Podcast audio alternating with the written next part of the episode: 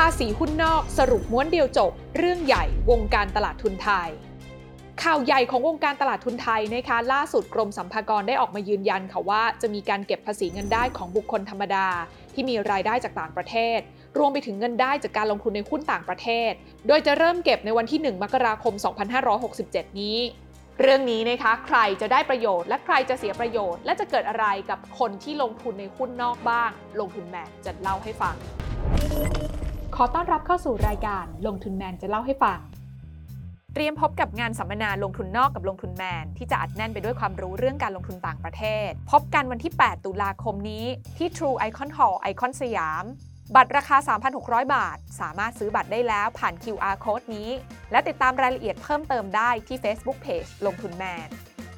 โดยสาเหตุที่ออกมาประกาศเก็บภาษีรอบนี้เนี่ยนะคะ กรมสรรพากรนั้นให้เหตุผลค่ะว่าต้องการที่จะให้เกิดความเป็นธรรมมากขึ้น โดยภาษีดังกล่าวนั้นจะครอบคลุมใน 2 มิติค่ะมิติแรกนะคะคือกำไรจากการขายทรัพย์สิน เช่นหุ้นต่างประเทศ อสังหาริมทรัพย์ต่างประเทศ ส่วนมิติที่2นะคะก็คือเก็บจากคนไทยทั้งที่มีหน้าที่การงานในต่างประเทศ หรือเป็นพนักงานในบริษัทต่างประเทศ โดยทั้ง 2 กลุ่มนี้นะคะต้องบอกว่าจะเป็นการเก็บภาษีนะคะเมื่อมีการนำเงินนั้นกลับเข้ามาในประเทศไทยค่ะ หรือหากมีการเสียภาษีในประเทศต้นทางแล้วนะคะ ภาษีที่เสียไปตรงนั้นเนี่ยก็จะถูกนำมาเก็บไว้เป็นเครดิตภาษีที่บ้านเราได้ค่ะ ซึ่งก่อนหน้านี้นะคะต้องบอกว่ากรมสัมภากรนั้นได้ยกเว้นภาษี หากเงินได้ที่เกิดขึ้นเนี่ยไม่ได้ถูกโอนกลับประเทศไทยภายในปีที่เกิดเงินได้นั้นนะคะ จึงทำให้ก่อนหน้านี้นักลงทุนที่ลงทุนหุ้นนอกส่วนใหญ่ หากมีกำไรเนี่ยก็จะถือข้ามปีภาษี แล้วค่อยโอนเงินกลับมา เพื่อที่จะไม่โดนภาษีค่ะแต่ตั้งแต่วันที่ 1 มกราคม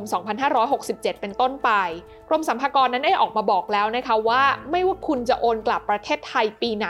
เงินได้นั้นๆ ก็จะต้องถูกนำมาคำนวณภาษีด้วย จะเห็นได้นะคะว่าเรื่องนี้เนี่ยนับเป็นเรื่องใหญ่ของวงการตลาดทุนไทยนะคะ และจะเกิดผลกระทบอะไรกันบ้างกับคนที่ออกไปลงทุนหุ้นนอก นี่คงเป็นคำถามแรกๆนะคะที่หลายคนกำลังสงสัยอยู่ค่ะคำตอบก็คงจะมีได้หลายแบบขึ้นอยู่กับหลายปัจจัย 1. เลยคือเรื่องของฐานภาษีของแต่ละคนนะคะที่ไม่เท่ากัน 2. คือขนาดเงินที่ลงทุนในต่างประเทศ 3. คือความมั่นใจในหุ้นต่างประเทศของแต่ละคน และ 4 คือทางเลือกของรูปแบบการลงทุนที่มีอยู่ค่ะ ตัวอย่างนะคะที่จะอธิบายเรื่องนี้ก็คือ ถ้าคนคนนั้นเนี่ยนะคะยังมีรายได้ไม่เยอะมาก นั่นหมายความว่าเขาจะอยู่ในฐานภาษีที่ยังไม่ได้สูงมาก ยกตัวอย่างเช่นเขาอยู่ในฐานภาษีที่ 10%แล้วเงินลงทุนที่ออกไปลงทุนต่างประเทศนั้นก็ยังไม่ได้เยอะมากนะคะ นั่นหมายความว่าตัวคนนี้เนี่ยก็อาจจะไม่ได้รับผลกระทบอะไรมากมายนัก แต่ถ้าเป็นนักลงทุนที่มีฐานภาษีสูง และขนาดเงินที่ลงทุนค่อนข้างใหญ่ อันนี้ก็ถือว่าเป็นเรื่องที่ใหญ่มากค่ะเทียบให้เห็นภาพนะคะก็คือทุกๆกำไร 1 ล้านบาท ถ้าฐานภาษีตั้งแต่ 20ถึง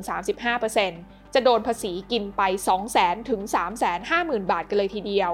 แต่อย่างไรก็ตามนะคะสำหรับคนที่ยังมั่นใจกับการลงทุนในหุ้นต่างประเทศ เพราะเชื่อว่ายังมีการเติบโตมากกว่าเนี่ยนะคะ เขาก็ยังคงต้องหาช่องทางในการลงทุนหุ้นต่างประเทศต่อไปค่ะ แต่คงต้องมาพิจารณานะคะในช่องทางที่ทำให้ค่าใช้จ่ายส่วนนี้น้อยลงแล้วตอนนี้มีรูปแบบการลงทุนอะไรกันบ้าง ที่อาจจะทำให้ค่าใช้จ่ายส่วนนี้น้อยลงกว่าเดิม ตัวอย่างแรกนะคะก็คือกองทุนรวมหุ้นต่างประเทศ ซึ่งผู้ซื้อเนี่ยไม่ต้องเสียภาษีเงินได้นะคะ แต่ผู้ซื้อเองก็จะต้องจ่ายค่าธรรมเนียมการจัดการกองทุนแทนค่ะ ถ้าเรายกตัวอย่างให้เห็นภาพมากขึ้นนะคะ สมมุติว่าถ้าเราซื้อหุ้นรายตัว แล้วเรามีฐานภาษีอยู่ที่ 20%ถึง 30%จากกำไร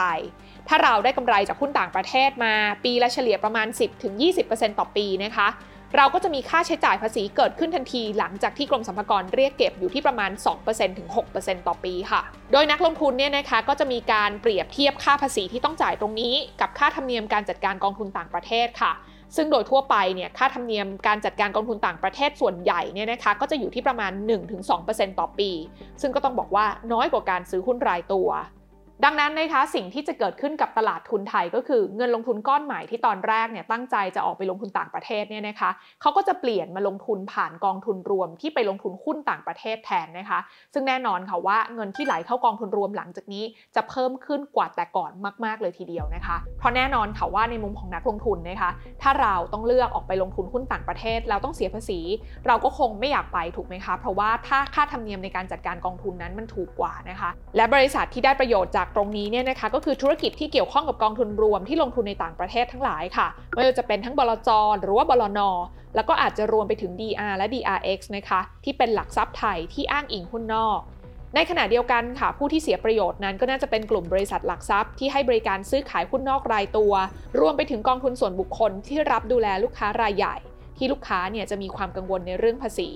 ในขณะที่บริษัทที่ให้บริการการซื้อขายหุ้นนอก แล้วก็มีการให้บริการซื้อขายกองทุนรวมด้วยเนี่ยนะคะ ก็จะเจอกับภาวะที่นักลงทุนเนี่ยนะคะสลับจากการซื้อขายหุ้นนอกรายตัว มาเป็นการลงทุนในกองทุนรวมหุ้นต่างประเทศแทน สำหรับคนที่ทำงานต่างประเทศเนี่ยก็คงต้องบอกว่าไม่ต้องกังวลกับคำสั่งของกรมสัมภากรใหม่อันนี้เท่าไหร่นักนะคะ เพราะว่า key message สำคัญในคำสั่งนี้เนี่ยก็คือ การที่จะโดนเรียกเก็บภาษีการนำรายได้เข้ามาในประเทศไทยในปีนั้นๆเนี่ยจะต้องอยู่ในเมืองไทยเกิน 180 วันนะคะ ซึ่งคนส่วนใหญ่ที่ทำงานต่างประเทศเนี่ยก็คงสามารถบริหารจัดการได้ ให้มาอยู่ไทยไม่ถึง 180 วันในปีที่จะเอารายได้เข้ามา ก็กลายเป็นว่าคุณก็ไม่ต้องเสียภาษีตรงส่วนนี้นั่นเอง ส่วนสำหรับนักลงทุนรายใหญ่ที่ยังอยากลงทุนในหุ้นรายตัวเนี่ยก็สามารถเลือกทางที่จะบรรเทาภาระภาษีนี้ได้นะคะ โดยการจัดตั้งนิติบุคคลเพื่อไปลงทุนต่างประเทศ เนื่องจากนิติบุคคลนั้นจะเสียภาษีอยู่ในอัตรา 20%นะคะ แต่บุคคลธรรมดาเนี่ยจะมีขั้นบันไดภาษีไปสูงสุดถึง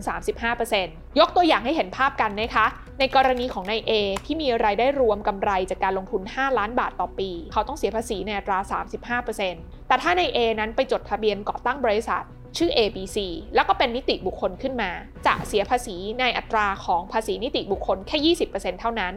และเมื่อรวมภาษีหักหน้าที่จ่ายของเงินปันผล ก็จะคิดเป็นเพียง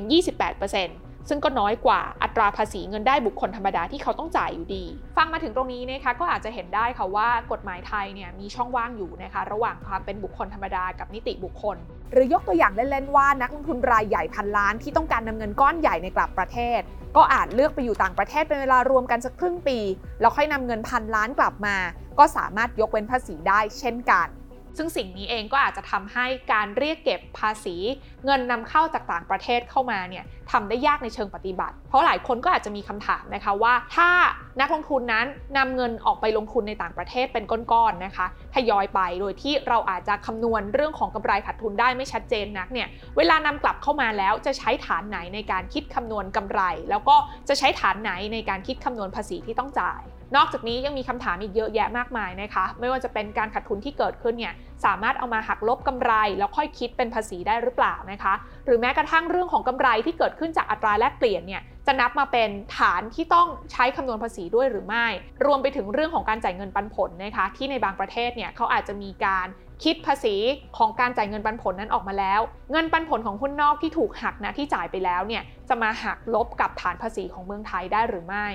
จะเห็นได้นะคะว่ารายละเอียดต่างๆ ที่ยังไม่ชัดเจนในรอบนี้ อาจจะทำให้คนไทยเนี่ยนะคะเกิดความสับสนสำหรับการออกไปลงทุนหุ้นต่างประเทศอยู่ไม่น้อยเลยทีเดียวค่ะ พอฟังมาถึงตรงนี้นะคะเชื่อว่าหลายคนเนี่ยน่าจะเข้าใจประเด็นของการจัดเก็บรายได้จากต่างประเทศ ที่เป็นคำสั่งล่าสุดของกรมสรรพากรกันมากยิ่งขึ้นแล้วนะคะรวมถึงเห็นแล้วว่าใครเนี่ยน่าจะเป็นคนที่ได้ประโยชน์หรือเสียประโยชน์ รวมไปถึงกรณีต่างๆ ที่มีโอกาสจะเกิดขึ้นจากเรื่องนี้ ซึ่งแน่นอนค่ะว่าเรื่องนี้เนี่ยนะคะณวันนี้น่าจะถือว่าเป็นเรื่องใหญ่เรื่องหนึ่งของวงการตลาดทุนไทย ที่ทั้งภาครัฐนะคะทั้งฝั่งของภาคเอกชน รวมไปถึงนักธุรกิจ หรือว่าผู้ประกอบการที่มีการทำธุรกิจในต่างประเทศเองเนี่ยต้องติดตามกันให้ดีค่ะ ราะเรื่องนี้เนี่ยยังถือว่ามีอีกหลายมุมที่ยังไม่ค่อยครอบคลุมมากนักนะคะแทนที่จะทำให้กรมสัมภากรเนี่ยสามารถจัดเก็บรายได้เข้าประเทศได้มากขึ้น อาจจะทำให้คนเหล่านั้นนะคะเลือกที่จะชะลอการนำเงินกลับเข้ามา รวมไปถึงหาช่องโหว่อื่นๆแทน สุดท้ายอาจกลายเป็นว่ากรมสัมภากรนั้นต้องทำงานหนักมากขึ้น ตรวจเอกสารกันว้าวุ่นมากยิ่งขึ้น แล้วก็เก็บภาษีได้น้อยเหมือนเดิมอยู่ดี ก็เป็นได้เช่นกันค่ะ และแน่นอนค่ะสำหรับนักลงทุนท่านไหนนะคะที่อยากจะทำความเข้าใจเรื่องนี้ และรับฟังมุมมองของต้นแบบนักลงทุนที่กำลังเจอปัญหานี้เช่นกันเนี่ยเรามีเพิ่มเซสชั่นพิเศษนะคะให้บรรดาพี่ๆนักลงทุนรวมไปถึงผู้เชี่ยวชาญด้านภาษี มาให้คำแนะนำเรื่องนี้กันแบบเจาะลึกกันเลยทีเดียว ติดตามรายละเอียดเรื่องนี้กันได้นะคะ ในงานสัมมนาลงทุนนอกกับลงทุนแมนค่ะ ซึ่งบัตรยังพอมีอยู่นะคะ ใครที่สนใจเข้าไปดูรายละเอียดเพิ่มเติมกันได้ที่ Facebook Page ลงทุนแมนค่ะ